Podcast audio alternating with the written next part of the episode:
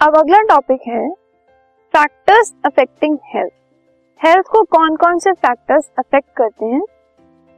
एक है social and economic factors environmental factors personal factors और hereditary factors social and economic factors किस तरीके से हेल्थ को अफेक्ट करते हैं? There are many social factors which affect our health for example social और इकोनॉमिक मतलब हम किस तरीके से अपनी सोसाइटी के अंदर रहते हैं और इकोनॉमिकली हमारी क्या सिचुएशन है। सो so, अगर सुपरस्टिशियस कोई है पर्सन उससे भी उनके दिमाग में बहुत सारी tension doubt and mental instability आ जाती है जिसकी वजह से वो मेंटली हेल्दी नहीं होता person religious and social belief अगर हम एक्सेस में रिलीजियसली एंड सोशली चीज़ें देख रहे हैं और अपने आप को भी हैम्पर कर रहे हैं इससे और अपने जो साथ में लोग रह रहे हैं उनको भी हैम्पर कर रहे हैं। सो so, इस चीज़ से सोशल और इकोनॉमिकली सोशली एंड इकोनॉमिकली हमारी हेल्थ जो है वो एडवर्सली इफ़ेक्ट होती है। In absence of proper treatment and care effect of disease can make the patient serious अब इकोनॉमिकली कैसे अगर हम देखें ये superstition and religious social belief ये सब कुछ तो हो गया सोशल अब अगर किसी के पास इकोनॉमिक वेलबींग नहीं है इकोनॉमिकली वो वीक है तो उसमें उसको प्रॉपर ट्रीटमेंट और केयर नहीं मिलेगी अगर कोई भी डिज़ीज़ की कंडीशन होगी वहाँ पर तो उसकी वजह से भी हेल्थ जो है वो खराब हो सकती है।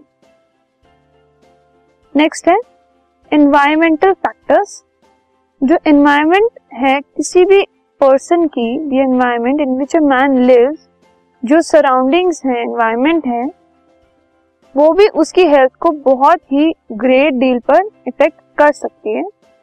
सो so, जो एनवायरमेंट फैक्टर्स हैं वो फर्दर इंटरनल फैक्टर्स भी हो सकते हैं और एक्सटर्नल फैक्टर्स भी हो सकते हैं। फॉर एग्ज़ाम्पल जिस एनवायरमेंट में कोई पर्सन रह रहा है अगर सराउंडिंग्स क्लीन नहीं है अगर वहाँ पर जो एयर है वो फ्रेश नहीं है वाटर अवेलेबल वो फ्रेश नहीं है तो ये सब हो गए एक्सटर्नल फैक्टर्स और इंटरनल फैक्टर्स उसके अपनी इमीडिएट सराउंडिंग में और अपनी बॉडी के अंदर अगर कुछ डिस्टर्बेंसेस हैं, और उसकी वजह से हेल्थ अगर डिटीरियोरेट हो रही है they are the internal factor ऐसे कुछ पर्सनल फैक्टर्स भी हो सकते हैं.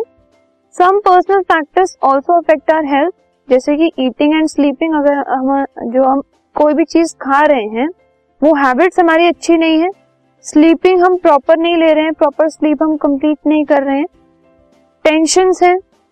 Refrain from taking regular exercise अगर रेगुलर एक्सरसाइज नहीं कर रहे हैं हम तो इन सबसे एक हेल्दी पर्सन भी इल हो सकता है। मतलब ये सब चीज़ें ऐसी हैं जो हम अपने लाइफ में खुद से इनकॉपरेट करते हैं।